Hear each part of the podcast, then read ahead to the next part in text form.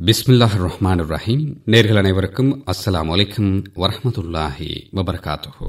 இன்றைய கருத்துக்களம் மன்ஹஜுல் இஸ்லாம் நிகழ்ச்சியில் கலந்து சிறப்பிக்கின்றார்கள் பயிற்சிக்கும் அபிவிருத்திக்குமான சர்வதேச நிறுவனத்தின் பணிப்பாளர் அஷேக் எஸ் எல் நௌஃபர் கஃபூரி அவர்களும் மற்றும் டாக்டர் ரைசுத்தீன் அவர்களும் இன்றைய நிகழ்ச்சியில் கலந்து சிறப்பிக்கின்றார்கள். நேர்களே நிகழ்ச்சியினை கவனமாக கேளுங்கள். வளமை போன்று நிகழ்ச்சியிலிருந்து இன்றும் இரண்டு கேள்விகள் கேட்கப்படும். அக்கேள்விக்கான சரியான விடைகளை எழுதி நீங்களும் ஓர் அதிர்ஷ்டசாலியாகுங்கள்.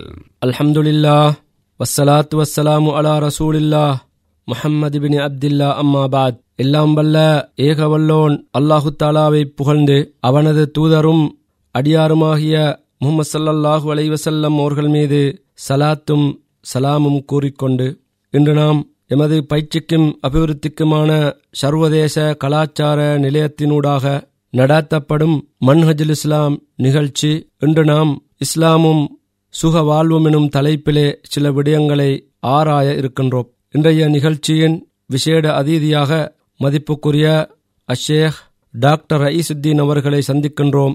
அஸ்ஸலாமு அலைக்கும் வரமத்துல்லாஹ் வரகாத்து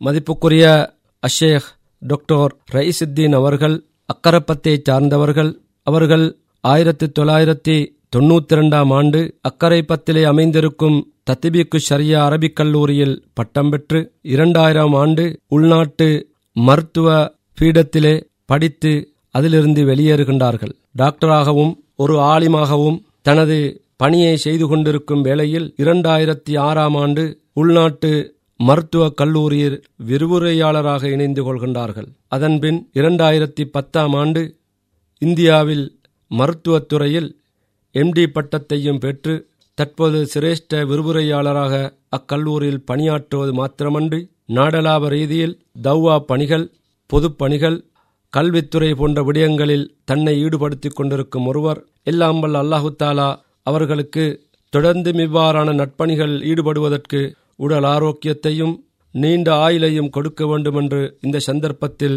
நேயர்கள் சார்பாகவும் நிகழ்ச்சியின் சார்பாகவும் நாங்கள் துவா செய்து கொள்கின்றோம்.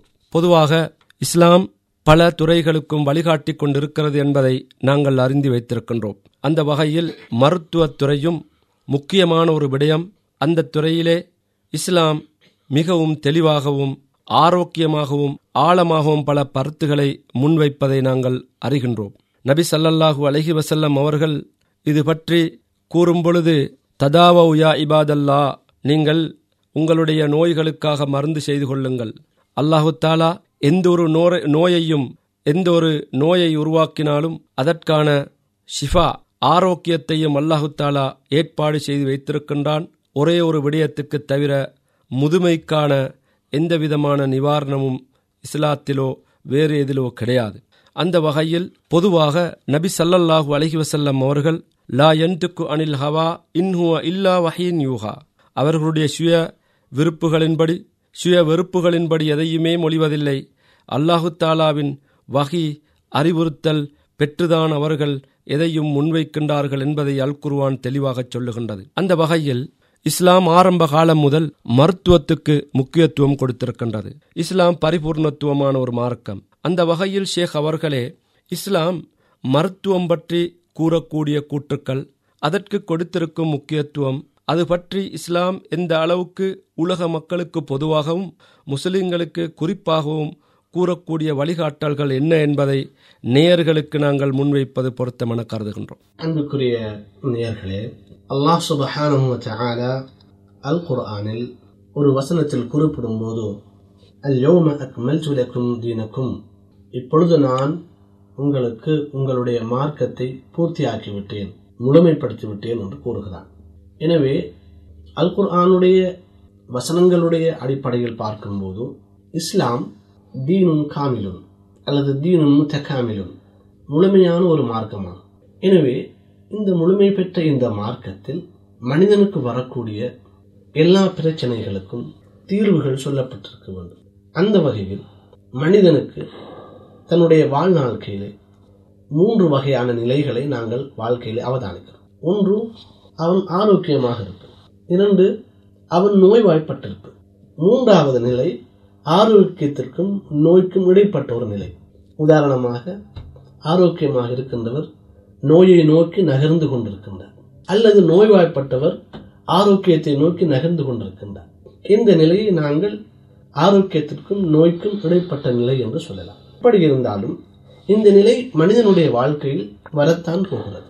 எனவே இந்த நிலைகள் பற்றி இஸ்லாம் மிக தெளிவான கருத்துக்களை அடிப்படைகளை முன்வைத்திருக்கு அதில் ஒன்றுதான் ஆரோக்கியத்தை பொறுத்தவரையில் அனைவரும் ஆரோக்கியத்தை பாதுகாத்துக் கொள்ள வேண்டும் என்று ஒரு வலுவான கட்டளையை ரசூலுல்லாஹி ஸல்லல்லாஹு அலைஹி வஸல்லம் அவர்கள் குறிப்பிடுகிறார்கள்.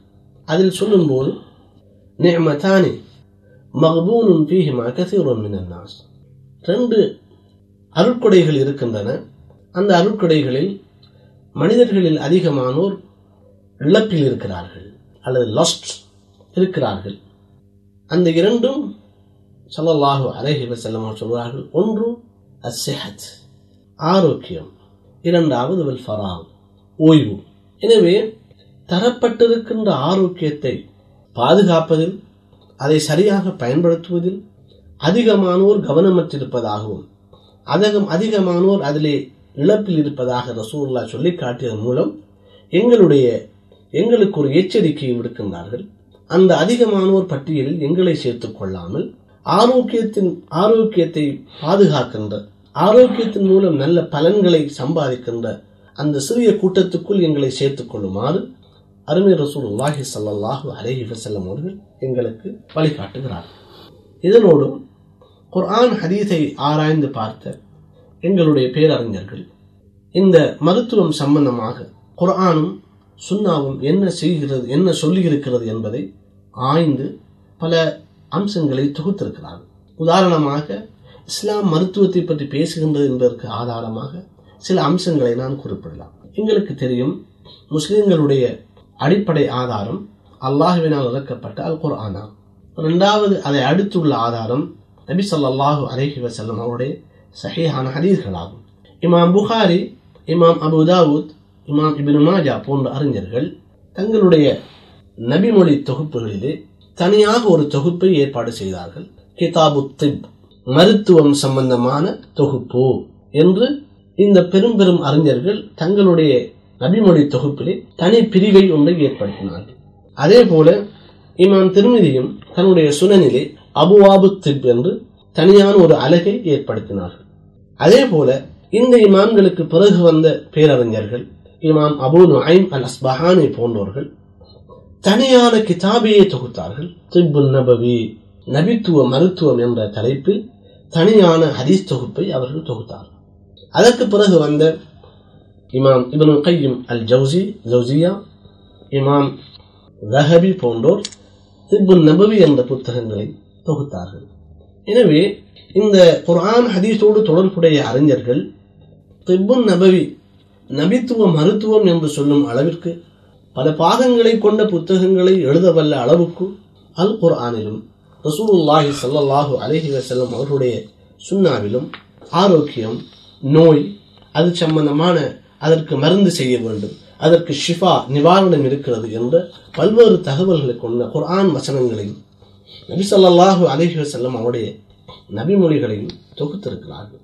எனவே இந்த ஆதாரங்களை நாங்கள் பார்க்கும்போது ரசூலுல்லாஹி சல்லாஹூ அலஹி வசல்லம் அவர்கள் தாங்கள் கொண்டு வந்த அந்த மார்க்கத்தில் மருத்துவத்திற்கு ஆரோக்கியத்திற்கு மருத்துவ மருத்துவ நோய் ஏற்படும் போது அதற்கான சிகிச்சை செய்வதற்கு சிகிச்சை செய்யும் போது அதற்கான நிவாரணத்தை எதிர்பார்ப்பதற்கான பல வழிகாட்டல்களை எங்களுக்கு தந்திருக்கிறார்கள். எனவே இஸ்லாம் என்ற இந்த மார்க்கம் மனிதனுடைய அன்றாட பிரச்சனை ஆகிய இந்த நோய் அதற்கான சிகிச்சை சிகிச்சைக்கான சிகிச்சைக்கு பிறகுள்ள நோய் நிவாரணம் பற்றி பேசியிருக்கின்றது. எங்களுக்கு ஊர்ஜிதமாகுங்கள் உண்மையில் ஜசாக்குமுல்லா ஹைர் கமாலியத்துல் இஸ்லாம் இஸ்லாம் பரிபூர்ணத்துவமான ஒரு மார்க்கம். அது கல்வி அரசியல் பொருளாதாரம் நம்பிக்கை போன்ற ஏராளமான விடயங்களில் அது பேசுவதைப் போன்று விசேடமாக மருத்துவம் சம்பந்தமாகவும் பல கருத்துக்களை அது முன்வைக்கிறது என்பதை இங்கு நாங்கள் ஆழமாக பார்க்கின்றோம். ஏற்கனவே ஷேக் அவர்கள் குறிப்பிட்டதைப் போன்று இமாம்கள் பேரறிஞர்கள் மிகவும் விசேடமாக பல நூல்களையே அது விடயத்தில் எழுதியிருக்கின்றார்கள் என்பதை இங்கு நாங்கள் அறிய முடிகின்றது. அந்த வகையில் ஷேக் அவர்களே குறிப்பாக நாம் இந்த மருத்துவ சம்பந்தமான விடயத்தில் எங்களுடைய முஸ்லிம் சமூகம் ஈமானை இழந்து மருத்துவத்துக்கு வெளியே நாங்கள் எதையும் செய்து சிகிச்சை பெறலாம்.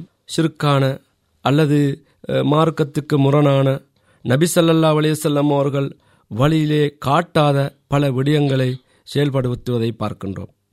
நபி இப்ராஹிம் அலைஹிஸ்ஸலாம் அவர்கள் இந்த கொள்கையில் ஈமானிலே எல்லாவற்றிலும் உறுதியாக இருந்ததைப் போன்று வைதா மருள்து ஃபஹுவ யஷ்வீன் நான் நோயுற்றால் எவனுக்கு எனக்கு நிவாரணம் அளிப்பவன் அவன் மாத்திரம்தான் என்பதிலே உறுதியாகவே இருந்தார்கள். ஷேக் அவர்களை இப்பொழுது நாங்கள் தெளிவுபடுத்த வேண்டிய விடயம் என்னவென்றால் இந்த நோய் மருத்துவ வைத் ம- நோய்கள் அதற்கான மருத்துவம் அதற்கான வைத்தியங்கள் போன்றவற்றில் இஸ்லாமிய கொள்கை அது சார்ந்த தெளிவுகளை நாங்கள் சமூகத்துக்கு முன்வைக்க வேண்டிய தேவை இருக்கிறது என்று நான் கருதுகிறேன். இஸ்லாம் மருத்துவத்திற்கு முக்கியத்துவம் கொடுக்கின்றது என்ற கருத்தை உங்களோடு பகிர்ந்து கொண்டேன். இப்பொழுது மருத்துவம் நோய் வைத்தியன் இவர்களுக்கும் இஸ்லாத்திற்கும் என்ன தொடர்பு? அல்லது இவைகள் சம்பந்தமாக இஸ்லாமிய நிலைப்பாடுகள் என்ன?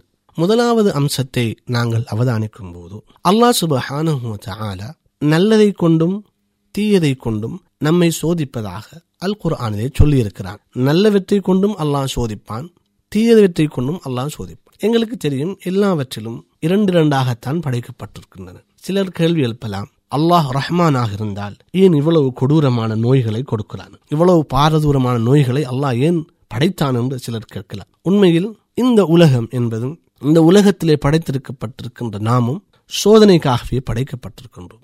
எனவே நல்லது கெட்டது இரண்டையும் படைத்துத்தான் அல்லாஹ் நம்மை சோதிக்கின்றான்.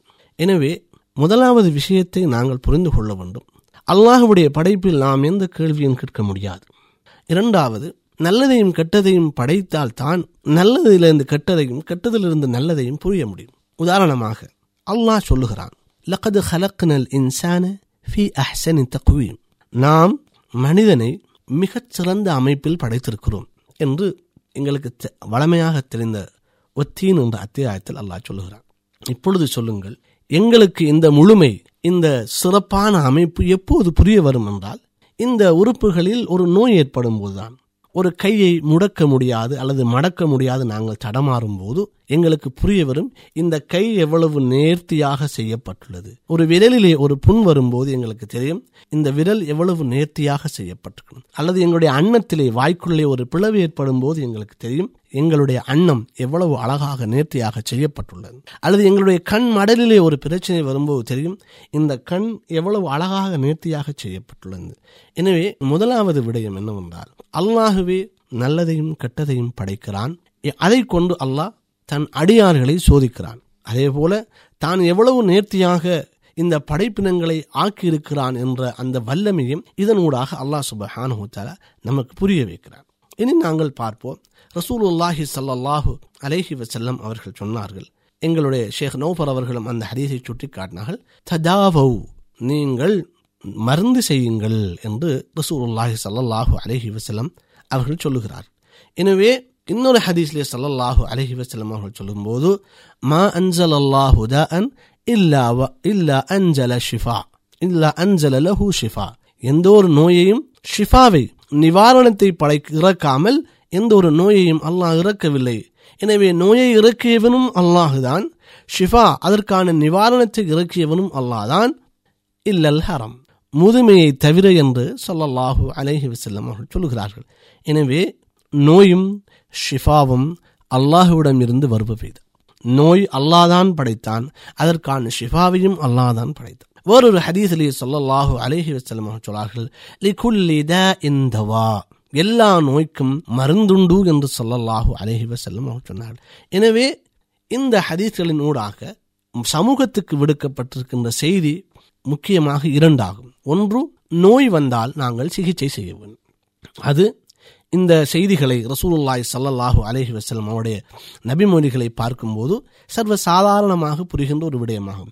நோய் வந்தால் அல்லாஹு தான் எனக்கு நோயை தந்தவன் அவனே அதை சுகப்படுத்தட்டும் என்று நாங்கள் சும்மா வாளா இருந்து விடக்கூடாது என்று ரசூலுல்லா சொல்கிறார்கள். ததாவு நீங்கள் ததாவோ நீங்கள் நோ நோய் நிவாரண நோய்க்காக சிகிச்சை செய்யுங்கள் என்று சல்லல்லாஹு அலஹி வசலம் சொல்.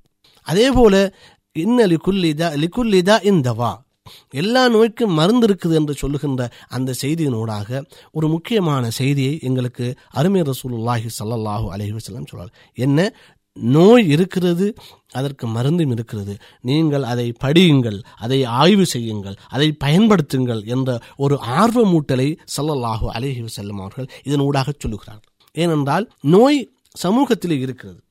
நோய் சமூகத்தில் இருக்கு. அதேபோல் மருந்தையும் அல்லாஹ் படைத்து வைத்திருக்கிறான். அதை தேடுகின்ற பொறுப்பை அதை பாவிக்கின்ற பொறுப்பை அதை ஆய்வு செய்கின்ற பொறுப்பை அல்லாஹ் எம்மிடம் ஒப்படைத்திருக்கிறான். எனவே நாங்கள் நோய்க்கு மருந்து செய்ய வேண்டும் என்ற கட்டளைக்கு மேலே நோய் சம்பந்தமாக ஆரோக்கியம் சம்பந்தமாக ஆய்வுகளை செய்து மருந்துகளை கண்டுபிடிக்க வேண்டும் என்ற கட்டளை கூட இதிலே உள்ளடங்கியிருக்கிறது. ஏனென்றால் அல்லாஹ் நோயையும் மருந்தையும் படைத்து வைத்திருக்கின்ற தகவலை மட்டும்தான் எங்களுக்கு தந்திருக்கிறான் ஒரு சில மருந்துகளை ரசூலுல்லாஹி சல்லல்லாஹு அலஹி வசல்லம் அவர்கள் ஊடாக எங்களுக்கு அடையாளப்படுத்தியிருக்கிறான். எனவே அந்த மருந்துகள் தவிர அல்லாஹுடைய படைப்புகளில் எங்களுக்கு நிறைய அற்புதமான மருந்துகளை அல்லாஹ் வைத்திருக்கின்றான். அதை ஆய வேண்டிய அறிய வேண்டிய பயன்படுத்த வேண்டிய பொறுப்பு எங்களுக்கு இருக்கிறது.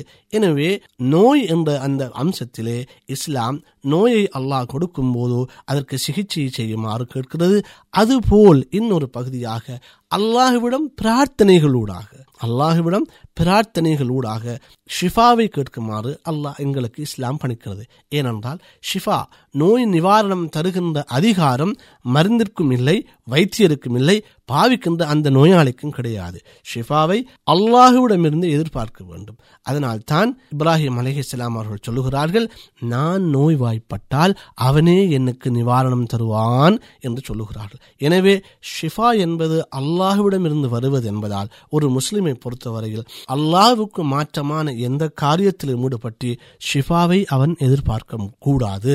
அவன் ஷிஃபாவை எதிர்பார்த்தால் அவன் அல்லாஹுவிடத்திலே அவன் குற்றவாளியாக ஆகுவான். எனவே குர்ஆன் ரசூலுல்லாஹி ஸல்லல்லாஹு அலஹி வசல்லமுடைய சுன்னா காட்டிய அந்த வழிமுறைக்கு மாத்திரம் நின்று அல்லாஹுவுக்கு இணை வைக்காத முறையில் அதே அல்லாவுடைய தூதருடைய கட்டளைகளுக்கு முரண்படாத வகையில் ஒருவன் தனக்கு தேவையான சிகிச்சைகளை பெற்றுக்கொள்ள வேண்டும். எனவே அப்படி அவன் செய்யும்போது நிச்சயமாக உண்மையிலே அல்லாவை சரியாக தவக்குள் வைத்தவனாக அவன் ஆகுவான். அதே போல அல்லாஹ்வுடைய கட்டளையும் ரசூலுல்லாவுடைய வாழ்க்கை முறையையும் அவன் அனுசரித்து நடந்ததற்காக அவனுக்கு நிறைய கூலிகளும் அங்கே கிடைக்க இருக்கின்றன என்பதுதான் இஸ்லாமிய கொள்கையாகும். உண்மையில் எமது பயிற்சிக்கும் அபிவிருத்திக்குமான சர்வதேச கலாச்சார நிலையத்தினூடாக நடாத்தப்படும் இந்த நிகழ்ச்சி.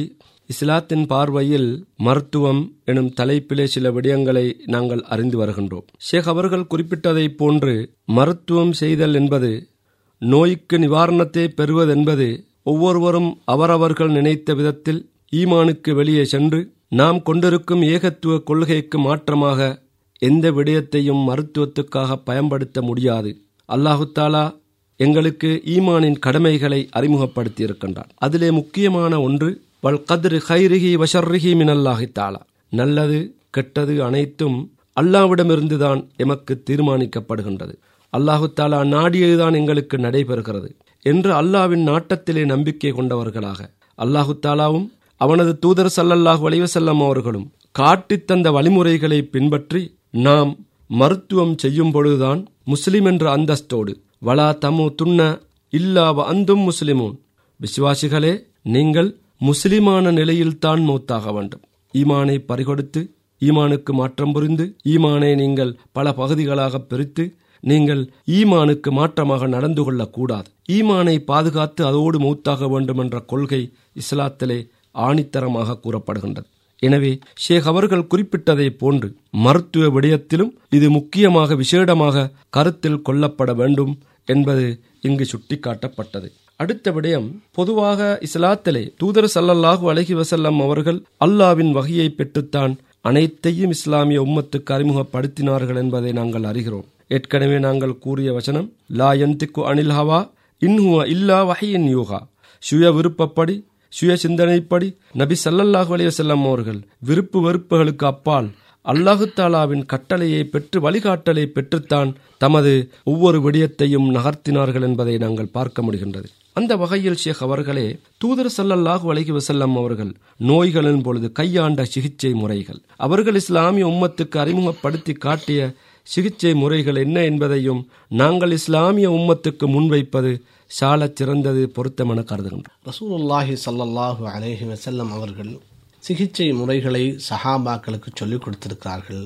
அதுபோன்ற ஆரோக்கியத்தை பாதுகாப்பதற்கும் சிகிச்சையை மேற்கொள்வதற்குமான சில அடிப்படைகளையும் சொல்லிக் கொடுத்திருக்கிறார்கள். அந்த அடிப்படைகள் என்னவென்று நாங்கள் முதலில் புரிந்து கொள்ள வேண்டும். ஆரோக்கியம் நோய் சம்பந்தமாக ஒருவர் யோசிக்கும் போது மிக மிக மிக முக்கியமாக அங்கே மூன்று விடயங்கள் சம்பந்தப்படுவதை நாங்கள் அவதானிக்கலாம். முதலாவது இருக்கின்ற ஆரோக்கியத்தை பாதுகாத்துக்கொள்ளும். இரண்டாவது அந்த ஆரோக்கியம் இழக்கப்படும் போது அதற்கான சிகிச்சை செய்வது. மூன்றாவது அவருக்கு ஆபத்தான விடயங்கள் அவருடைய அவருடைய அவருடைய நோயை அல்லது நோயை அதிகரிக்கக்கூடிய அல்லது ஆரோக்கியத்தை பாதிக்கக்கூடிய விஷயங்களிலிருந்து தவிர்ந்திருப்பது. இந்த மூன்று விடயங்களும் தான் ஒருவருடைய ஆரோக்கியத்திலும் நோயிலும் சம்பந்தப்படுது. இதை பற்றி அல் குர்ஆன் மூன்று வித்தியாசமான இடங்களிலே மூன்று வித்தியாசமான செய்திகளை சொல்லியுள்ளது. உதாரணமாக சொல்ல போனால் சூரா அல் பக்ராவிலே நூற்றி எண்பத்தி நான்காவது வசனத்திலே அல்லாஹ் சுபஹானு ஆலா நோன்பை கடமைப்படுத்திவிட்டு அல்லாஹ் ஒரு சட்டத்தை அங்கே கொடுக்கிறான். என்ன சொல்லுகிறான் ஃபமன் கான மின்கும் மருதன் அவ் அலா சஃபரின் ஃபஇத்தத்தும் மின் ஐயாமின் உஹர். நோன்பை கடமையாக்கிய பிறகு அல்லாஹ் சொல்லுகிறான் எனவே எவர் உங்களில் நோயாளியாக இருக்கிறாரோ அல்லது பிரயாணத்தில் இருக்கிறாரோ அவர் வேறு நாட்களில் நோன்பு நோட்டு கொள்ளட்டும் வேறு எண்ணிக்கையில் அதை செய்து கொள்ளட்டும் என்று அல்லாஹ் ஒரு கட்டளை விடு இந்த கட்டளை சம்பந்தமாக இமாம் இபன் கையும் அவர்கள் எழுதும்போது சொல்லுகிறார்கள் فأباح الفطر للمريض لعذر المريض وللمسافر طلبا لحفظ صحته وقوته நோயாளியை பொறுத்தவரையில் நோயாளிக்குள்ள கஷ்டம் நோன்பை விடுவதில் அவனுக்கு ஏற்படுகிறது குறைகிறது. நோயாளியாக இருக்கும்போது நீ நோன்பை நூற்றுக்கொண்டு உன்னை வருத்திக் கொள்ள தேவையில்லை. உன்னுடைய வருத்தத்தை அதிகரித்துக் கொள்ள தேவையில்லை. எனவே நீ நோன்பை விட்டுவிடு. அதுபோல பிரயாணியை பொறுத்தவரையில் அவன் ஆரோக்கியமாகத்தான் இருக்கிறான். ஆனால் அவனுடைய பிரயாண அலுவல்கள் பிரயாண தேவைகள் அவனுக்கு அதிகமான அலைச்சல் உணவுகள் சரியாக கிடைக்காத நிலை வெயில் மழை இப்படியான பல இக்கட்டான சூழல்கள் பிரயாணிக்கு ஏற்படலாம். எனவே பிரயாணி நோன்பை நோற்றுக்கொள்வதன் மூலமாக அவனுடைய கஷ்டங்களோடு கஷ்டமாக அவனுடைய ஆரோக்கியம் கெட்டு போகலாம். எனவே இருக்கின்ற ஆரோக்கியத்தை இந்த மனிதன் பாதுகாத்துக் கொள்ள வேண்டும் என்பதற்காக அல்லாஹ் சொல்லுகிறான். யார் நோயாளியாக இருக்கிறாரோ அவர் நோன்பை விட்டுக் கொள்ளலாம். அதே போல் பிரயாணியாக இருப்பவரும் நோன்பை விட்டுக் கொள்ளலாம். விட்டுவிட்டு வேறு நாட்களில் அவர்கள் நோட்டுக் கொள்ளட்டும் என்று அல்லாஹ் சுபஹான் தாலா சூரா அல் பக்ராவுடைய நூற்றி எண்பத்தி நான்காவது வசனத்தினூடாக இருக்கின்ற ஆரோக்கியத்தை பாதுகாப்பதற்காக கட்டளை ஒன்றை அல்லாஹ்வுடைய கட்டளை ஒன்றை அதிலே சலுகை தந்து வேறு நாட்களில் நோற்றுக்கொள்ளுங்கள் என்று அல்லாஹ் சுபஹானு சொல்கிறான் இது இருக்கின்ற ஆரோக்கியத்தை பாதுகாப்பதற்கான அடிப்படையை அல் குரான் நமக்கு அறிமுகம் செய்துள்ள விதம். இன்னொரு விதம் என்ன? ஒருவர் நோயாளியாக இருக்கிறார். அவருக்கு அவருடைய நோய்க்கு நோய்க்கு எதிரான சிகிச்சை வழங்க வேண்டும் உதாரணமாக ஒருவருக்கு நாங்கள் எங்களுடைய பாஷையில் சொல்லுவோமாக ஒருவருக்கு ஒரு ஒரு ஒரு ஒரு ஒரு நோய் ஏற்பட்டிருக்கு ஒரு கிருமி நுழைந்திருப்பதாக இருந்தால் நாங்கள் கொடுக்கின்ற அந்த மருந்து கிருமியை கொள்வதற்காக அல்லது கிருமியை கட்டுப்படுத்துவதற்காக அது இருக்க வேண்டும். அப்படி இல்லாமல் அந்த கிருமியை உடலிலே இன்னும் வளர்த்து விடுவதற்காக நாங்கள் மருந்து கொடுக்க முடியாது. எனவே எப்பொழுதும் சிகிச்சை என்பது ஒரு நோய்க்கு எதிரானதாகத்தான் அமையும். அந்த நோய்க்கு எதிராக சிகிச்சை செய்யும் போது கூட நாங்கள் அந்த நோய்க்கான காரணங்களை அகற்றுவதற்காக சில தேவைகளை நாங்கள் சில அம்சங்களை கையாள வேண்டி வரும். அதை பற்றி அல்லாஹ் சுபஹானஹு தஆலா தன்னுடைய குர்ஆனிலே சொல்லும் போது அதை பின்வருமாறு அல்லாஹ் சுபஹானஹு தஆலா சொல்லி காட்டுகிறான். என்ன? அதாவது நாங்கள் ஹஜ்ஜுக்காக அல்லது அம்ராவிற்காக இஹ்ராம் செய்கிறோம். அதாவது ஹஜ்ஜுக்கு போகும்போது அல்லது உம்ராவுக்கு போகும்போது மீகாத் என்ற எல்லையில் சில துணிமணிகளை உடுத்துக்கொண்டு சில அம்சங்களை தவிர்ந்து கொண்டு நாங்கள் இருக்கிறோம்.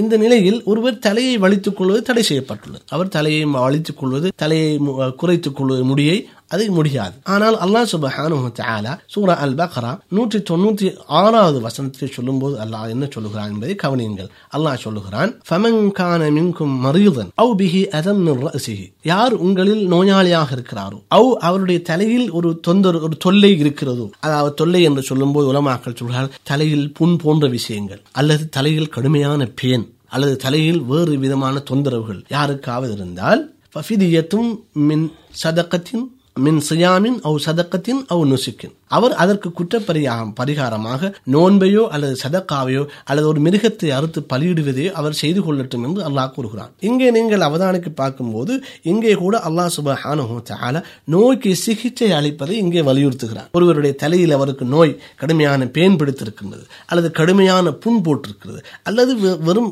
கடுமையான தலையிடி அவருக்கு ஒரு ஹிஜாமா ரத்தம் எடுத்தல் போன்ற சிகிச்சைகள் செய்ய வேண்டுமாக இருந்தால் இந்த தலை வலிக்கப்பட வேண்டும். தலைமுடி சிதைக்கப்பட வேண்டும். எனவே தலைமுடியை சிதைத்தால் இவர் இஹ்ராம் இஹ்ராமுடைய கடமைகள் ஒன்றை மீறி விடுகிறார் எனவே அல்லாஹ் சுபஹானு சாலா சிகிச்சைக்காக ஒரு மனிதனுக்கு என்ன? சலுகையை வழங்குகிறார் இதனூடாக நோய்க்கான காரணங்களை அகற்றுவது சம்பந்தமாக நாம் செயலில் ஈடுபட வேண்டும் என்பதற்கு இந்த குர்ஆனுடைய வசனம் எங்களுக்கு எங்களுக்கு மிகவும் அடிப்படையாக அமைகிறது. எனவே நாங்கள் ஒன்றை பார்த்தோம் இஸ்லாம் ஒன்று இருக்கின்ற ஆரோக்கியத்தை பாதுகாக்க சொல்கிறது. அதற்காக நோன்பாலே நோன்பு என்ற கடமையை கூட விட்டுவிட்டு பிறகு பிடித்துக் கொள்ளுங்கள் என்று சொல்கிறது. அதுபோல நோய்வாய்ப்பட்டவர் நோய்க்கு எதிரான சிகிச்சையை செய்யும் போது கூட இஸ்லாம் அதற்கு தளர்வு நிலையை காட்டுகின்றது. எனவே இப்படியான அடிப்படைகளை இஸ்லாம் வழங்குவதன் மூலமாக நோய்க்கு சிகிச்சை செய்வதையும் ஆரோக்கியத்தை பாதுகாப்பதையும் இஸ்லாம் கடுமையாக வலியுறுத்துகின்றது. அதற்கான ஆதாரங்கள் தான் இஸ்லாமிய கட்டாய கடமைகளிலே கூட அல்லாஹ் தன்னுடைய குரானின் ஊடாக இந்த நோய்வாய்ப்பட்டிருக்கும் போது பல சலுகைகளை அளித்திருப்பது இதற்கு ஆதாரமாக அமைகிறது. எனவே இந்த அடிப்படையில் தான் ரசூலுல்லாய் சல்லாஹு அலைஹி வசல்லம் அவருடைய வழிகாட்டுகள் அமைந்திருந்தன என்பது உங்களுக்கு புரிந்திருக்கும். ஜெசாக்குமுல்லா ஹைர் தூதர் சல்லல்லாஹு அலஹி வசல்லம் அவர்கள் அல் குர்ஆனின் வழிகாட்டலில் தங்களுடைய அனைத்து பணிகளையும் செய்தார்கள் என்பதில் முக்கியமான ஒரு விடயமாக மருத்துவ ரீதியில் அதற்காக எப்படி ஆதாரங்களை பெற முடியும் என்பதையும் இங்கு தெளிவாக கூறப்பட்டது. ஆரோக்கியத்தை பாதுகாப்பதற்கு ஆதாரமாக அல் குர்வான் எந்த அளவுக்கு தெளிவாக தனது சமூகத்துக்கு அல்லாவின் அடியார்களுக்கு வழிகாட்டி கொண்டு இருக்கிறது என்பதை இதனூடாக நாங்கள் தெளிவாக அறிய முடிகின்றது. ஒரு கட்டாய கடமையை நிறைவேற்றும் பொழுது அதற்கென்று சட்ட வி- விதிமுறைகள் வரையறைகள் போடப்பட்டிருந்தும் அவ்வாறான விதிமுறைகளை அவனுடைய ஆரோக்கியத்தை கருத்தில் கொண்டு அதிலே சலுகைகள் கொடுக்கப்பட்டிருப்பதையும் இந்த குருவான் வசனத்தின் ஊடாக நாங்கள் அறிய முடிகின்றது. உண்மையில் அடுத்ததாக ஷேக் அவர்களே பொதுவாக சுன்னாவில் நபி சல்லாஹ் அலைஹி அவர்களின் வழிகாட்டலில் ஏராளமான விடயங்களை நாம் எங்களுடைய மருத்துவ ரீதியாக பல முன்மாதிரிகளை அங்கு பெற்றுக்கொள்ளலாம் அதிலே நபிசலாசம் அவர்கள் கையாண்ட சுன்னாவின் முறைகள் இருக்கின்றது. இந்த விடயங்களை செய்தால் இந்த நோய்க்கு இது பொருத்தமானது. இந்த நோய்க்கு இவ்வாறான அம்சங்களை நீங்கள் பயன்படுத்திக் கொள்ளலாம். அல்லது இதை கொடியுங்கள். என்றெல்லாம் பல வழிகாட்டல்கள் தூதர் சல்லல்லா அலிஸ்லாம் அவர்களிடம் வந்து வந்திருக்கிறது. அதே போன்று அந்த நோயை குறைத்துக் கொள்வதற்கு அல்லாவிடம் முறையிட்டு பாதுகாப்பை பெற்றுக் கொள்வதற்கு சில துவாக்களை கூட தூதர் சல்லல்லா அலிஸ்லாம் அவர்கள் அறிமுகம் அறிமுகப்படுத்தியிருக்கின்றார்கள். எனவே நீங்கள் ஒரு ஆலிம் என்ற ரீதியிலும் மருத்துவ ரீதியில் நிபுணத்துவம் பெற்ற ஒரு டாக்டர் ஒரு விரிவுரையாளர் என்ற வகையிலும் இஸ்லாமிய உம்மத்துக்கு சுண்ணாவின் அடிப்படையில் இவ்வாறான வழிகாட்டலை எப்படி நாங்கள் முன்வைக்கலாம் என்பதையும் குறிப்பிடுவது பொருத்தமென கருதுகின்றோம். ஆம் நான் உங்களிடம் கடந்த என்னுடைய பகுதியிலே இரண்டு விடயங்களை சுட்டிக்காட்டினேன். ஒன்று நோய் இருக்கின்ற ஆரோக்கியத்தை பாதுகாப்பதற்கு ஒரு ஆண் என்ன வழிகாட்டல் தருகிறது? அதேபோல் நோய் வந்தால் சிகிச்சை அளிப்பதற்கு குர்ஆன் என்ன வழிகாட்டலை தருகிறது என்று பார்த்தோம். மூன்றாவது ஒரு அம்சமும் இருக்கிறது. அதை பார்த்துவிட்டு ரசூலுல்லாவுடைய அந்த வழிகாட்டலுக்கு போவோம். மூன்றாவது அம்சம் என்னவென்றால் நோய்க்கான காரணங்களை தவிர்த்து வாழ்வது. ஆரோக்கியத்தை பார்க்கும்போது பா நாங்கள் பாதுகாக்க வேண்டும் என்றால் நோய் ஏற்படக்கூடிய ஏற்படுத்தக்கூடிய அந்த காரணங்களிலிருந்து நாங்கள் தூரமாக இருப்பது. அதை குர்ஆன் பின்வருமாறு ஒரு அவசனத்திலே சுட்டி காட்டுகிறது எப்படி? அல்லாஹ் சுபஹானு தாலா வுதுவுடைய ஆயத்திலே அது எங்களுக்கு தெரியும் சூரா நிசாவுடைய நாற்பத்தி மூன்றாவது வசனம் அதிலே அல்லாஹ் சுபஹானுஹு தஆலா சொல்கிறான் وَإِن كُنتُم مرضى أو على سفر أو جاء أحد منكم من الغائط أو لامستم النساء فلم تجدوا ماء فتيمموا سعيدا طيبا الله سبحانه وتعالى வுதுவை முறுக்கக்கூடிய காரியங்களை செல்லிவிட்டு கட்டாயம் வுது செய்ய வேண்டும் அல்லது குளிக்க வேண்டும் என்ற சூழலிலே ஒரு மனிதன் அவனுக்கு ஒரு தயமம் செய்து கொள்வதற்கு அனுமதி கொடுக்கப்படுகிறது. எனவே நோயாளி நோயாளிக்கு உது செய்து கொண்டால் அல்லது குளித்து கொண்டால் அவனுடைய நோய் அதிகரிக்கும் என்ற சூழல் இருக்கும் போது அந்த அந்த நோய்க்குரிய நோயை தீவிரப்படுத்துகின்ற தன்மை குளிர்ந்த நீரில் இருக்குமாக இருந்தால் அவன் குளிர் நீரால் தன்னை வுது செய்வதை கொண்டு தவிர்த்து கொண்டு அல்லது குளிப்பதை தவிர்த்து கொண்டு அவன் சாதாரணமாக மண்ணில் தனது கைகளை அடித்து தயமும் செய்து கொள்வதற்கு இஸ்லாம் அனுமதி எனவே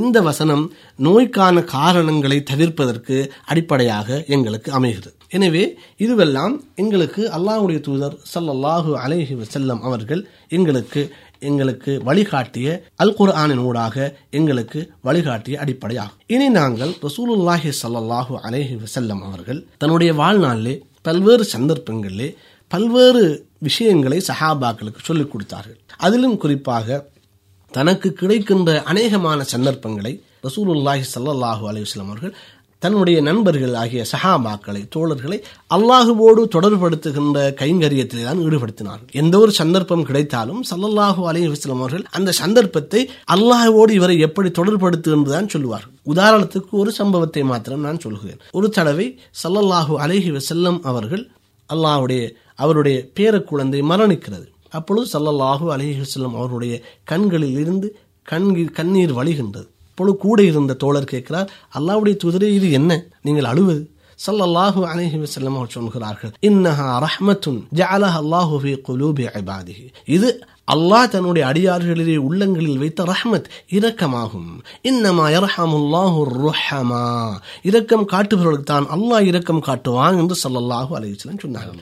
பாருங்கள் அன்புக்குரிய சகோதரர்களே தன்னுடைய பேர குழந்தை மரணித்து தான் அழுது கொண்டிருக்கின்ற அந்த நிலையில் கூட தன் நண்பர்கள் ஆகிய தன்னுடைய சஹாபாக்களுக்கு ரசூலுல்லாஹி ஸல்லல்லாஹு அலைஹி அல்லாவுடைய ரஹமத்தை ரஹ்மத்தை பற்றி சொல்லிக் கொடுக்கிறார்கள். அல்லாவுடைய ரஹ்மத்தை பெற்றுக்கொள்வதற்கான வழியை காட்டிக் கொடுக்கிறார்கள். அல்லாவுடைய ரஹ்மத்து உங்களுக்கு தேவையாக இருந்தால் நீங்கள் மற்றவர்களுக்கு ரஹ்மத்தாக நடங்கள் என்று ஸல்லல்லாஹு அலேஹி வசலமாக சொல்லிக் கொடுக்கும். இப்படித்தான் ரசூலுல்லா ஒரு நோய்வாய்ப்பட்டவரை பார்க்க போகிறார். அப்பொழுது ஸல்லல்லாஹு அலேஹி வசலம் அவர்கள் என்ன சொல்கிறார் லா பஅஸ இன்ஷா அல்லாஹ். லா பஅஸ தஹூரன் இன்ஷா அல்லாஹ் அல்லாஹ் நாடினால் நீங்கள் ஆரோக்கியம் பெற்று விடுவீர்கள் என்று சொல்லிக் கொடுக்கிறார். எப்பொழுதும் தௌஹீதை பாதுகாக்கின்ற எண்ணம் ரசூல்லாவுக்கு இருக்கு. அதே போல அல்லாஹ்வுடைய தூதர் சல்லல்லாஹு அலஹி வசலம் அவர்கள் நோய்வாய்ப்பட்டவர்களை பார்க்கும்போது சல்லல்லாஹு அலஹி வசலம் துவாக்களை கேட்கிறார். அல்லாஹும் லா ஷிஃபா இல்லா ஷிஃபாக். கேட்கிறார்கள் ஸல்லல்லாஹு அலுவலம் அந்த ஹதீஸ்லே எப்படி வருகிறது? லா ஷிஃபா இல்லா ஷிஃபா. உன்னுடைய ஷிஃபாவை தவிர வேறு ஷிஃபா கிடையாது. ஷிஃபா அண்ட் லா யுகாது சக்மா.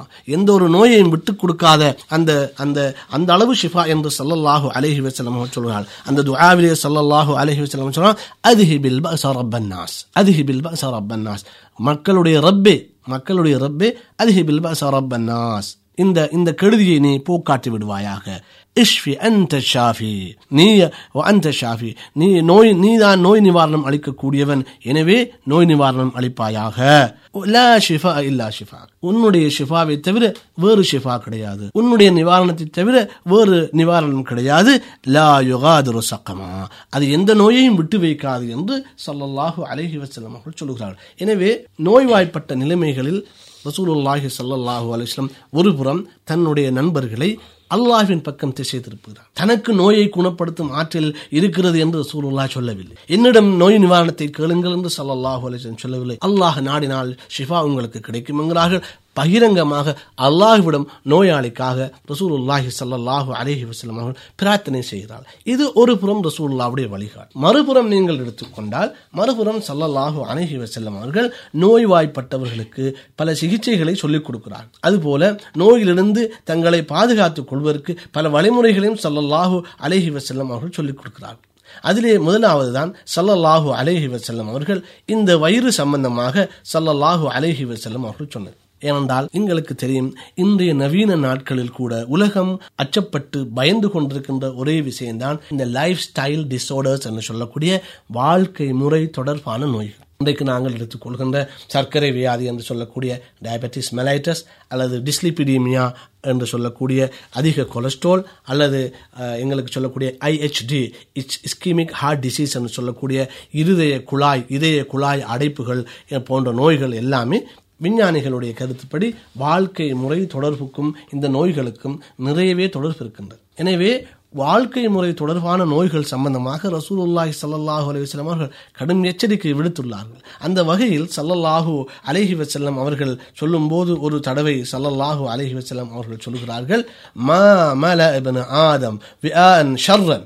நபி சல்லாஹூ அலஹி வசல்லம் அவர்கள் சொல்கிறார்கள் ஒரு ஆதமுடைய மகன் ஆதமுடைய மகன் வயிற்றை விட மோசமான ஒரு பாத்திரத்தை ஒரு ஒரு பாத்திரத்தை அவன் நிரப்பவில்லை என்று சல்லல்லாஹு அலைஹி வசல்லம் அவர்கள் சொல்கிறார்கள் எனவே நிரப்பப்படுகின்ற பாத்திரத்தில் நிரப்பப்படுகின்ற பாத்திரத்தில் வயிறு என்பது மிக மோசமானது என்று ஸல்லல்லாஹு அலைஹி வசல்லம் அவர்கள் சொல்லுகிறார்கள். எனவே வயிற்றை ஒரு மனிதன் சரியாக பாதுகா பாதிப்ப பாவிப்பதன் மூலம் அளவுக்கு அவன் சாப்பிட்டு அளவாக உண்டு அளவாக குடித்து அவன் வாழும்போது அவன் அவனுக்கு அது ஆரோக்கியத்துக்கு ஒரு வழியாக அமையும் என்பதை சல்லல்லாஹு அலைஹி செல்லம் அவர்கள் சொல்கிறார் இந்த வயிறு என்ற பாத்திரம் மிக கடுமையாக நிரப்பப்படும் போது அது மிக கெட்ட ஒரு நிலையை உண்டாக்கும் என்றும் சல்லல்லாஹு அலைஹி வசல்லம் அவர்கள் சொல்கிறார்கள். அந்த ஹதீஸிலே தொடர்ந்து சொல்கிறார்கள் பிஹஸ்பி ஆதம் லுக்கைமாத்துன் யுக்கிம்ன சுல்பஹு. ஒரு மனிதனுக்கு போதிய உணவு என்பது அவனை நிமிர்த்தி கொள்வதற்கு அவனுடைய முதுகை அவன் நிமித்திக் கொள்வதற்கு ஆன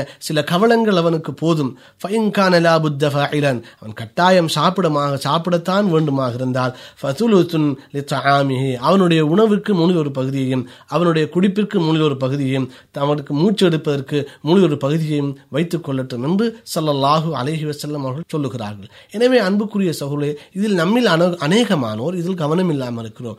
ஏனென்றால் நிறைய சந்தர்ப்பங்களில் மூச்சும் எடுப்பதற்கும் ஒரு இடமில்லாத அளவுக்கு நிறைய சபைகளிலே ஆட்கள் உணவு விஷயத்தில் கவனம் இல்லாமல் இருக்கிறார்கள். எனவே சல்லல்லாஹு அலைஹி அவர்கள் இந்த வழிகாட்டலின் ஊடாக முதலாவது ஒரு ஒரு யார் வயிற்றை நிரப்பிக் கொள்கிறாரோ அவர் உலகிலே உலகிலே மிக கெட்ட ஒரு பாத்திரத்தை நிரப்பிக் கொள்கிறார் என்று சல்லல்லாஹு அலைவசல்லம் அவர்கள் எச்சரிப்பதன் மூலமாக முதல் கட்ட நடவடிக்கையாக சல்லல்லாஹு அலேஹி வசலம் அவர்கள் நாம் அறிந்திருக்கின்ற இந்த லைஃப் ஸ்டைல் டிஸார்டர்ஸ் அதாவது வாழ்க்கை முறை தொடர்பான நோய்களுக்கு சல்லல்லாஹு அலேஹி வசலம் அவர்கள் அங்கே முற்றுப்புள்ளி வைக்கிறார்கள். எனவே ரசூலுல்லாஹி சல்லல்லாஹு அலேஹி வசல்லம் அவர்களுடைய இந்த ஹதீஸை மையப்படுத்தி எமது உணவு உணவு பழக்க வழக்கங்களை நாங்கள் செய்து முதலாவது எங்களை எதிர்கொள்கின்ற உணவு பழக்க வழக்கம் தொடர்பான நோய்களிலிருந்து நாங்கள் விடுபடுவோமாக.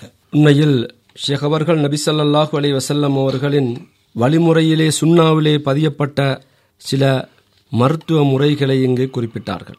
அது மாத்திரமன்றி நபி சல்லல்லாஹு அலைவசல்லம் அவர்கள் ஓதிய சில துவாக்களையும் இங்கு குறிப்பிட்டார்கள். பொதுவாக தூதர் சல்லல்லாஹு அலைஹி வஸல்லம் அவர்கள் பல விடயங்களிலிருந்து பாதுகாப்பு தேடி இருப்பதை பார்க்கின்றோம்.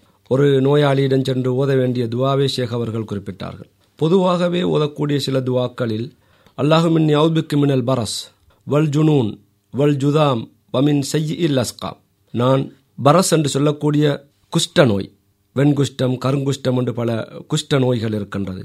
ஜுனூன் பைத்தியம் மனநோய்களிலிருந்து பாதுகாப்பு தேடுகிறேன். வல் ஜுதாம் தோல் நோய்கள் தோள்கள் ஏற்படக்கூடிய நோய்கள். வமின் செய்யில் அஸ்காம் குறிப்பிடப்படாத பொதுவான தீய நோய்கள் அனைத்தும். அதிலே டெங்கு நோய் அடங்கலாம் இன்னும் பாரிய நோய்கள் எல்லாம் அடங்கலாம். இதற்காக தூதர் சல்லல்லா அலிசல்லம் அவர்கள் பாதுகாப்பு தேடினார்கள். உண்மையில் அன்று பாருங்கள் அவ்வாறான பாரிய நோய்களிலிருந்து துவா கேட்டுக்கொள்ளுமாறு கூட தூதர் சல்லல்லா அலிசல்லம் அவர்கள் எமக்கு வழிகாட்டிவிட்டு சென்றிருக்கின்றார்கள். பயங்கரமான நோய்களான மனநோய்கள் தோல் நோய்கள் குஷ்ட நோய்கள் இன்னும் சி- தீய நோய்கள் அனைத்திலிருந்தும் பாதுகாப்பு தேடுகிறேன் என்று குறிப்பிட்டார்கள். எனவே நேயர்களாகிய நாம் இவ்வாறான துவாக்களை துவா நூல்கள் இருக்கிறது. ஹிஸ்னுல் முஸ்லிம் என்ற முஸ்லிமின் அரண் என்ற நூல் இருக்கின்றது. அதே போன்று ரியாலு சாலிஹின் என்ற பகுதியிலே துவாக்கள் என்ற ஒரு தனி பாடம் இருக்கின்றது. அதே போன்று ஏராளமான ஹதீஸ் கிரந்தங்களில் இவ்வாறான துவாக்கள் இருக்கிறது. இன்னும் ஒரு முறை துவா கேட்டார்கள் அல்லாஹ் மின் யோபிக்க மின் ஜவாலி நேமத்திக் யா அல்லாஹ் நீ தந்த அருட்கொடைகள் இல்லாமலாகி போய் நீங்கி விடுவதை விட்டு நான் பாதுகாப்பு தேடுகிறேன்.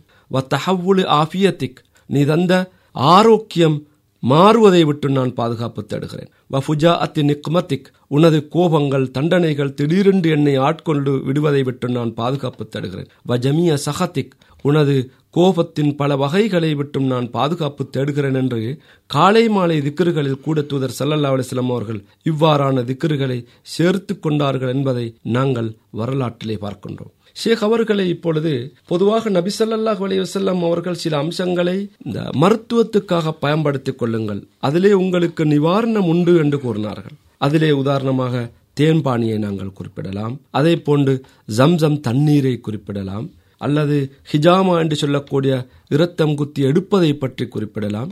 ஷேக் அவர்களை உங்களது அனுபவத்தையும் உங்களுடைய இந்த துறையையும் சார்ந்த இந்த விடயங்கள் இவற்றை பற்றி நீங்கள் எங்களுடைய சமூகத்துக்கு முன்வைக்கக்கூடிய கருத்துக்கள் என்ன? ஆம் அன்புக்குரியவர்களே உண்மையில் சல்லல்லாஹு அலைஹி வஸல்லம் அவர்கள் தனக்கு கிடைத்த தன் சஹாபாக்களோடு பல சந்தர்ப்பங்களில் நோய் நிவாரணத்தை பெறுவதற்கான மருந்துகள் நம் சூழலில் என்ன இருக்கின்றது என்பதை பற்றி சல்லல்லாஹு அலைஹி வசல்லம் அதில் அடையாளப்படுத்தியிருக்கிறார் அதில் சஹீஹான ஹதீஸ்களூடாக அடையாளப்படுத்தப்பட்டவற்றை முன்னினை வலிப்பது அதாவது ஹப்பத்து சௌதா என்று சொல்லக்கூடிய கருஞ்சீரகம் ஆகும். சல்லல்லாஹு அலேஹி வசல்லம் அவர்கள் அதை பற்றி சொல்லும்போது சொல்லுகிறார்கள் அலைக்கும் பில் ஹப்பத்து சௌதா. உங்கள் நீங்கள் ஹப்பத்து சௌதாவை பற்றி பிடித்துக் கொள்ளுங்கள். அதிலே அனைத்து நோய்களுக்கும் நிவாரணம் ஒன்று என்று சொல்லிவிட்டு இல்லல் மவுத் என்று சொல்லல்லாஹு அலஹி வசல்லம் அவர்கள் சொன்னார்கள். எனவே இப்படி குர்ஆன் சொல்லும்போது குர்ஆன் சொல்லும்போது தேனிலே ஷிஃபா இருப்பதாக குர்ஆன் எங்களுக்கு சொல்லி காட்டு இதே போன்று சல்லல்லாஹு அலஹி வசல்லம் அவர்கள் ஹியாமாவை பற்றி சொல்லும்போது சொல்லுகின்றார்கள் அஷிஃபா உஃபி சலாதின் நோய் நிவாரணம் மூன்று அம்சங்களில் இருக்கின்றது. அதில் ஒன்று ஷுர்பத்து ஆசலின் தேனை குடிப்பதில் ஷிஃபா இருக்கிறது என்று சொல்கிறார்கள். அதே போல வஷூர்தத்து முஹஜிமின் ரத்தம் குத்தி எடுப்பவர் அதாவது சில கீறல்களை தோலிலே விட்டு ரத்தத்தை வெளியே எடுக்கின்றவர் போடுகின்ற அந்த கீறலில் ஷிஃபா இருக்கிறது என்று சொல்கிறார்கள். அதுபோல கையத்து நாரின் நெருப்பினால் சூடு போடுவதிலும் ஷிஃபா இருக்கிறது என்று சொல்கிறார்கள். மூன்று விடயங்களில் ஷிஃபா இருக்கிறது என்று சொன்ன ஸல்லல்லாஹு அவசரம் மூன்றாவது விடயமாகிய நெருப்பினால் சூடுடுவதை ரசூலுல்லா தடுக்கிறார்கள். வஅன்ஹா உம்மதி அனில் கை என்று ஸல்லல்லாஹு அலைஹி வஸல்லம் சொல்றாங்க என்னுடைய உம்மத்தை நான் நான் நெருப்பினால் சூடுடுவதை விட்டு தடை செய்கிறேன் என்று ஸல்லல்லாஹு அலிஹி வஸல்லம் அவர்கள் சொன்னார்கள். இங்கே நாங்கள் கவனிக்க வேண்டிய முக்கியமான விடயம் என்னவென்றால் சல்லல்லாஹு அலைஹி செல்லம் தன்னுடைய வாழ்க்கையிலே பொதுவான செய்திகளை தான் சொல்லியிருக்கிறார் உதாரணமாக கரிஞ்சீரம். அது எவ்வளவு பாவிக்க வேண்டும்? அவர் எத்தனை எவ்வளவு பாவிக்க வேண்டும் எதனோடு சேர்த்து பாவிக்க வேண்டும் எந்த எந்த நேரம் பாவிக்க வேண்டும் நோயுடைய எந்த கட்டத்தில் எவ்வளவு பாவிக்க வேண்டும் என்ற தகவல் எல்லாம் சல்லல்லாஹு அலைய செல்லம் அவர்கள் சொல்ல சொல்லவில்லை. அதுபோல தேன் எங்களுக்கு தெரியும் அல் குர்ஆன் தெளிவாக செல்கிறது ஷிஃபா. அதிலே நோய் நிவாரணம் இருக்கிறது என்று. அதற்காக நாங்கள் தேனை ஒரு ஒரு பெரிய கலனிலோ அல்லது பெரிய போத்தலிலோ எங்களுக்கு அதை குடிக்க முடியாது. எல்லாவற்றிற்கும் அளவு நிர்ணயம் இருக்கிறது. எனவேதான் நாங்கள் மருத்துவத்துறையை நாங்கள் பார்க்கும்போது நோய் என்று சொல்லக்கூடிய ஒரு அம்சமாக இருந்தாலும் நோயுடைய நிலைகள் எல்லாம் ஒரு நிலை அல்ல. ஒருவருக்கு ஒரு நோய் ஏற்பட்டதும் எங்களுக்கு தெரியும். நோய்க்குரிய ஆரம்ப நிலைகள் இருக்கு. அது பிறகு அந்த நோய் முற்றி அதனுடைய மொத்த வீரியத்தோடு அந்த நோய் ஒருவரை தாக்கும். அதுபோல அந்த நோய் தாக்கி உடல் அவரோடு சண்டையிட்டு அவரோடு போர் செய்து அந்த நோய் ஒரு தணிகின்ற ஒரு நிலையை பார்க்கலாம். அந்த நோய் தணிந்து கடைசியாக அவர் நோய் நிவாரணம் பெறுகின்ற ஒரு காட்சியை நாங்கள் பார்க்கிறோம். எனவே ஒரு நோய்க்கு இன்னதுதான் மருந்து என்று சொன்னாலும் கூட ஒவ்வொரு ம- நோயுடைய குறிப்பிட்ட அந்த நிலையில் ஆரம்ப நிலை உச்சக்கட்ட நிலை அல்லது நோய் தணிகின்ற நிலை அல்லது தணிந்த நிலை என்று நிலைகள் மாறுபடுகின்றன. எனவே எந்த நேரத்திற்கு எவ்வளவு எதை கொடுப்பது என்பது கூட ஒரு பெரிய ஒரு அறிவாகும் ஒரு பெரிய ஒரு பகுதியாகும். அதே போல எந்த மருந்துகளை கூட ஒருவருடைய உடல் பாரம் அவருடைய வயது இவைகள் கவனித்து கொடுக்க வேண்டும். உதாரணமாக ஒரு அறுபது கிலோ உள்ள ஒருவருக்கு கொடுக்கின்ற அதே அளவு மருந்தை நாங்கள் ஒரு ரெண்டு வயது பிள்ளை ஒரு பத்து கிலோ எட்டு கிலோ பிள்ளைக்கு நாங்கள் கொடுக்க முடியாது. எனவே அந்த சந்தர்ப்பங்களில் நாங்கள் மருந்து என்று எதை எதிர்பார்க்கிறோமோ அதே நோயாக ஆகிவிடும். இமாம் இபின் கையம் ரஹிமஹுல்லா அவர்கள் திப்புன் நபவி என்ற தன்னுடைய நூலிலே இது பற்றி விரிவாக எழுதுகிறார். நோய்க்குரிய அந்த போகு செல்லுகின்ற மருந்துக்கு சந்திப்பதற்கு வேலை இல்லை அங்கே செய்வதற்கு வேலை இல்லை என்றால் அது உடலிலே பாதிப்பை ஏற்படுத்தி விட்டுவிடும் உடலிலே பாதிப்பை ஏற்படுத்திவிடும் என்று இமாம் இபின் கையம் ரஹிமஹுல்லா அவர்கள் திரும்ப நபவியில் எழுதுகிறார். எனவே ரசூலுல்லாஹி சல்லாஹூ அலஹி வசலம் அவர்கள் எங்களுக்கு பொதுவான சில விஷயங்களைத்தான் சொல்லி தந்திருக்கிறார்கள். அதிலே சில சில இடங்களிலே சல்லல்லாஹு அலைஹி அவர்கள் காய்ச்சலுக்கு எப்படி செய்யுங்கள். உதாரணமாக ஒரு வழிகாட்டல ஸல்லல்லாஹு அலைஹி சொல்கிறார்கள் நபி ஸல்லல்லாஹு காய்ச்சலை பற்றி அதாவது ஃபீவர் என்று சொல்லக்கூடிய பற்றி புகாரி முஸ்லீமிலே வருகின்ற ஹதீஸிலே அப்துல்லா இபின் உமர் ரதியல்லாஹு அன்ஹு அவர்கள் என்ன சொல்றார் இன்னமல் ஹும்மா அதாவது காய்ச்சல் என்பது ஜுரம் என்பது மின் ஃபைஹி ஜஹன்னம் நரகத்தினுடைய ஜுவாலையில் உள்ளதாகும். ஃபஅப்ரிதூஹா பில் பில்மா அதை தண்ணீரை கொண்டு நீங்கள் குளுமைப்படுத்துங்கள் என்று சல்லல்லாஹு அலைவசலம் இங்கே சல்லல்லாஹு அலைவசம் கட்டாயம் குளிக்க வேண்டும் என்று சொல்லவில்லை. நாங்கள் தவறாக அதை அணுகுகிறோம். அதாவது நீரை கொண்டு காய்ச்சலை தனித்துக் கொள்ளுங்கள் என்றுதான் சல்லல்லாஹு அலைவசல்லம் சொல்லுகிறார்கள். எனவே இன்று கூட நவீன மருத்துவத்தில் கூட இந்த முறை கையாளப்படுது. ஒத்தனம் போடுவது. அதாவது காய்ச்சல் வந்தபோது சாதாரண நீரினால் டேப் வாட்டர்னு சொல்லுவோம் சாதாரண நீரினால் உடலிலே பல்வேறு பாகங்களிலும் அந்த நீரை ஸ்பஞ்சுகளாலோ அல்லது வேறு சீலைகளாலோ சுற்றுவதன் மூலமாக உடலில் ஏற்படுகின்ற அதிக உஷ்ணத்தை குறைத்துக் கொள்கிறது இப்படியான வழிகாட்டலை சல்லல்லாஹு அலைவசலம் வெவ்வேறு நோய்களிலே சொல்லியிருக்கிறார்கள். அவை பற்றி இன்ஷா அல்லா எதிர்வரும் காலங்களிலே நாங்கள் புரிந்து கொள்ளலாம். மாஷா அல்லாஹ் பொதுவாக நபிவழியின் அடிப்படையில் சுன்னா வழிமுறையின் அடிப்படையில் நாங்கள் சிகிச்சைகளை பெற்றுக்கொள்வதில் ஆர்வம் கொள்ள வேண்டும். அல் குர்வான் சுன்னா அதற்கு எமக்கு வழிகாட்டிக் கொண்டு இருக்கிறது என்பதை இந்த நிகழ்ச்சியின் ஊடாக நேயர்களுக்கு ஓரளவு நாங்கள் புரிய வைத்திருப்போம் என்று கருதுகின்றோம். பொதுவாக பயிற்சிக்கும் அபிவிருத்திக்குமான சர்வதேச கலாச்சார நிலையத்தினூடாக நடாத்தப்படும் ஒவ்வொரு நிகழ்ச்சிகளிலிருந்தும் இரண்டு கேள்விகளை நாங்கள் நேயர்களுக்கு முன்வைப்பது வழமையாகும் அந்த வகையில் இந்த நிகழ்ச்சியிலிருந்தும் இரண்டு கேள்விகளை நாங்கள் முன்வைக்கின்றோம். அந்த கேள்விகளுக்கான பதிலை பயிற்சிக்கும் அபிவிருத்திக்குமான சர்வதேச கலாச்சார நிலையம் சுருக்கமாக ஆங்கிலத்தில் டபிள்யூசிசிடிடி இலக்கம் பதினெட்டு. ஸ்ரீ தர்மராம வீதி கொழும்பு ஒன்பது என்ற முகவரிக்கு அனுப்பி வைக்குமாறு அன்பாக நாங்கள் கேட்டுக்கொள்கின்றோம். அந்த கேள்விகளுக்கான ஒவ்வொரு மாதமும் எட்டு கேள்விகள் நாங்கள் முன்வைக்கின்றோம். எட்டு கேள்விகளுக்கும் சரியான பதில்கள் அனுப்புகின்றவர்கள் ஏராள பேர் இருக்கின்றார்கள். அவர்களிலிருந்து அதிர்ஷ்டசாலிகளாக மூவரை நாங்கள் தெரிவு செய்கின்றோம். முதலாவது பரிசு ஐயாயிரம் ரூபாவும் இரண்டாவது பரிசு மூவாயிரம் ரூபாய் ரொக்க பணமும் மூன்றாவது பரிசு இரண்டாயிரம் ரூபாய் ரொக்கப்பணமும் நாங்கள் வழங்கிக் கொண்டிருக்கின்றோம். அந்த அதிர்ஷ்டசாலிகளுக்காக காத்திருக்கும் கேள்விகள் இதோ. முதலாவது கேள்வி ஆரோக்கியத்தை பாதுகாப்பதற்கு ஆதாரமாக கொள்ளக்கூடிய அல் குர்வான் வசனம் யாது? ஆரோக்கியத்தை பாதுகாப்பதற்காக ஆதாரமாக கொள்ளக்கூடிய அல் குர்வான் வசனம் யாது? சூரா எது? அதனுடைய ஆயத்து என்ன என்பதை சுருக்கமாக எழுதி அனுப்பவும். இரண்டாவது கேள்வி சிகிச்சைக்காக கட்டாய கடமைகள். கடமைகளின் விடயத்திலும் சலுகைகள் அளிக்கப்பட்டிருப்பதற்கு ஆதாரமாக அமையும் வசனம் இது. கட்டாய கடமைகள் செய்வதற்கு அல்லாஹு தாலா சில சட்டங்களை விதிமுறைகளை தந்திருக்கின்றான்.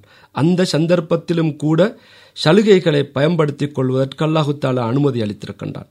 சிகிச்சைக்காக அதாவது நாங்கள் எங்களுடைய உடல் ஆரோக்கியத்தை பேணிக் கொள்வதற்காக ஏற்பட்டிருக்கும் நோய்க்கு சிகிச்சையை பெற்றுக்கொள்வதற்காக அவ்வாறான சலுகைகளை பயன்படுத்திக் கொள்ள முடியும். அது பற்றியும் ஷேக் அவர்கள் குருவான் வசனத்தையும் ஆயத்தையும் குறிப்பிட்டார்கள். அதையும் இங்கு குறிப்பிடுமாறு அன்பாக வினயமாக நாங்கள் வேண்டிக் கொள்கிறோம்.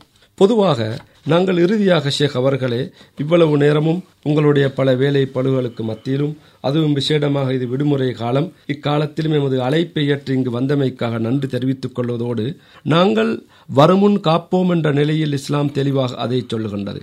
அதே தெளிவாய ஆயுகள் முத்தசிற்கும் ஃபாந்திர் வரப்பக்க பத்தகர் வசியாபக்க பத்தகர் வருஜித பகுஜோர் இவ்வாறு சில வழிகாட்டல்களை அல்லாஹு தாலா தந்திருக்கின்றான். அந்த வகையில் எங்களுடைய சமீபத்தில் கூட சமூக வலைத்தளங்களில் வாட்ஸ்அப் போன்றவற்றை நாங்கள் பார்த்தோம். ஒரு எட்டு மாத குழந்தை ஒன்று நாங்கள் அந்த கட்டு என்று கூறுகிற உடுப்புகளுக்கு சட்டை கட்டு அதை விழுங்கி வயிற்றினுள்ளே இருந்து அது சிகிச்சை அளிக்கப்பட்டு ஆபரேஷன் பண்ணப்பட்டு வெளியே எடுக்கப்பட்ட செய்தியை நாங்கள் பார்த்தோம். எனவே எங்களுடைய தாய்மார்களும் இதிலே பேணுதலாகவும் பாதுகாப்பாகவும் நோய்கள் வருவதற்கு முன்னர் தங்களுடைய குழந்தைகள் அவர்களுக்கு கொடுக்கக்கூடிய விளையாட்டுப் பொருட்கள் போன்றவற்றிலும் பேணுதல் இருக்க வேண்டும். எனவே இறுதியாக நீங்கள் நேர்களுக்கு கூறக்கூடிய நசீகத்தன அதாவது நாங்கள் உண்மையில் சொல்ல போனால் எங்களுடைய வாழ்க்கையை மிகவும் பாதுகாப்பாகவும் ஆரோக்கியமாகவும் நடத்தி கொள்வதற்கும் அது மாத்திரமல்லாமல் எங்களுடைய உள ஆரோக்கியத்தை சிறப்பாக மெயின்டைன் பண்ணுவது நிர்வகிப்பதற்கும் இஸ்லாம் எங்களுக்கு முழுமையான வழிகாட்டலை தந்திருக்கின்றது. எனவே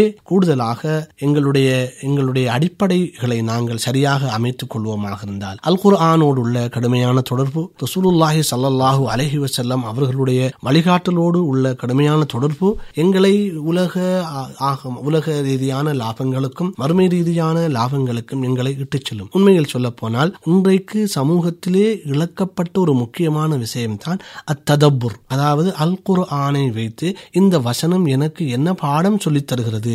என்ன வேண்டி நிற்கிறது? என்ற ஒரு சிந்தனை நம்மிடம் இல்லை. அல்ஹம்துலில்லாஹி ஹிரபில் ஆலமீன் என்று ஓதுவதனால் என்னிடம் அல்லாஹ் என்ன வேண்டி நிற்கிறான்? என்ன என்ன எதை எதிர்பார்க்கிறான் என்ற ஒரு ததப்புர் எங்களிடம் கிடையாது. அதுபோல ரசூலுல்லாஹி சல்லாஹூ அலைஹி வசல்லம் அவர்களுடைய ஹதீஸ்களை நாங்கள் படிக்கிறோம். ஆனால் இதை கொண்டு ரசூலுல்லாஹ் என்ன என்னிடம் என்ன செய்ய சொல்கிறார் என்ற அந்த ததப்புர் கிடையாது. எனவே எங்களுடைய குர்ஆனுக்கு எழுதப்பட்ட உலகத்திலே நம்பகமான நல்ல நல்ல உலகத்திலே அறிஞர்கள் என்று கருத்து வேறுபாட்டுக்கு அப்பால் உள்ள சில அறிஞர்கள் இருக்கிறார்கள். அவர்கள் கொள்கை ரீதியாகவும் பண்பாடு ரீதியாகவும் மிக உன்னதமான மனிதர்கள். இப்படிப்பட்ட பேரறிஞர்களால் தொகுக்கப்பட்ட குர்ஆன் சம்பந்தமான விரிவுரைகள் அதுபோல இமாம் நவவி இமாம் இபின் ஹஜர் போன்ற மிக முக்கியமான அறிஞர்களால் தொகுக்கப்பட்ட ஹதீஸ் தொகுப்புகள் அவற்றுக்குரிய வியாக்கியானங்கள் இருக்கின்றன. இவற்றோடு நாங்கள் நெருங்கிய தொடர்பை ஏற்படுத்துவதன் மூலமாக எங்களுக்கு அல்லாஹ்வுடைய தூதருடைய வழிகாட்டுதலும் அல்லாவுடைய வழிகாட்டுதலும் மிகவும் ஒவ்வொரு நாளும் கிடைக்கக்கூடிய ஒரு சூழல் ஏற்படும். எவர்களுக்கு அல்லாஹ்வுடைய உபதேசமும் வழிகாட்டுதலும் அல்லாவுடைய தூதரும் வழிகாட்டலும் கிடைத்து விட்டதோ அவர்களுக்கு இந்த உலகத்தில் வேறு எது கிடைக்காவிட்டாலும் பரவாயில்லை.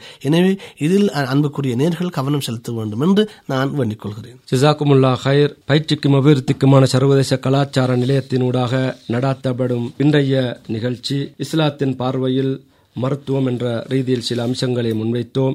எல்லாம் வல்ல அல்லாஹு தாலா எல்லோருக்கும் நல்லர் பாலித்து நேயர்கள் இவ்வாறான சுன்னாவின் நடைமுறைகளை பின்பற்றி அதன் மூலம் பரிபூர்ண சுகதேசிகளாக அதாவது நோயில்லாத வாழ்க்கையை பெற்றுக்கொள்வதற்காக அல் குர்வான் சுன்னாவின் வழிமுறைகளை பின்பற்றி செயல்படுவதற்கு எல்லாம் வல்ல ரஹ்மான் நல்லல் பாலிப்பானாக. வ ஆஹிரு தவ்வானா அனில் ஹம்துலில்லாஹி ரபில் ஆலமீன். வசலாமு அலைக்கும் வரமத்துல்லாஹ் வரகாத் நல்லது நேர்களே இன்றைய நிகழ்ச்சியிலும் கேட்கப்பட்ட கேள்விகளுக்கான உங்களது விடைகள் வந்து சேரட்டும். அனுப்ப வேண்டிய முகவரி இதோ பயிற்சிக்கும் அபிவிருத்திக்குமான சர்வதேச நிறுவனம் இலக்கம் பதினெட்டு ஸ்ரீ தர்மராம வீதி கொழும்பு ஒன்பது. நல்லது நேர்களே இன்றும் கூட நிகழ்ச்சியில் கலந்து சிறப்பித்தார்கள் பயிற்சிக்கும் அபிவிருத்திக்குமான சர்வதேச நிறுவனத்தின் பணிப்பாளர் அஷேக் எஸ் எல் நௌஃபர் கஃபூரி அவர்களும் டாக்டர் ரைசுதீன் அவர்களும் இன்றைய நிகழ்ச்சியிலும் கலந்து சிறப்பித்தார்கள். அந்த வகையில் நேர்கள் அனைவருக்கும் சலாம் கூறி விடைபெற்றுக் கொள்கின்றோம். விடைபெற்றுக் கொள்ளும் நான் எம் எச் அப்துல் கரீம் அஸ்ஸலாம் வலைக்கும் வரஹமத்துல்லாஹி வபர்காத்துஹு வாராந்த ஆலோசனை வழிகாட்டல் நிகழ்ச்சி கேட்டீர்கள்.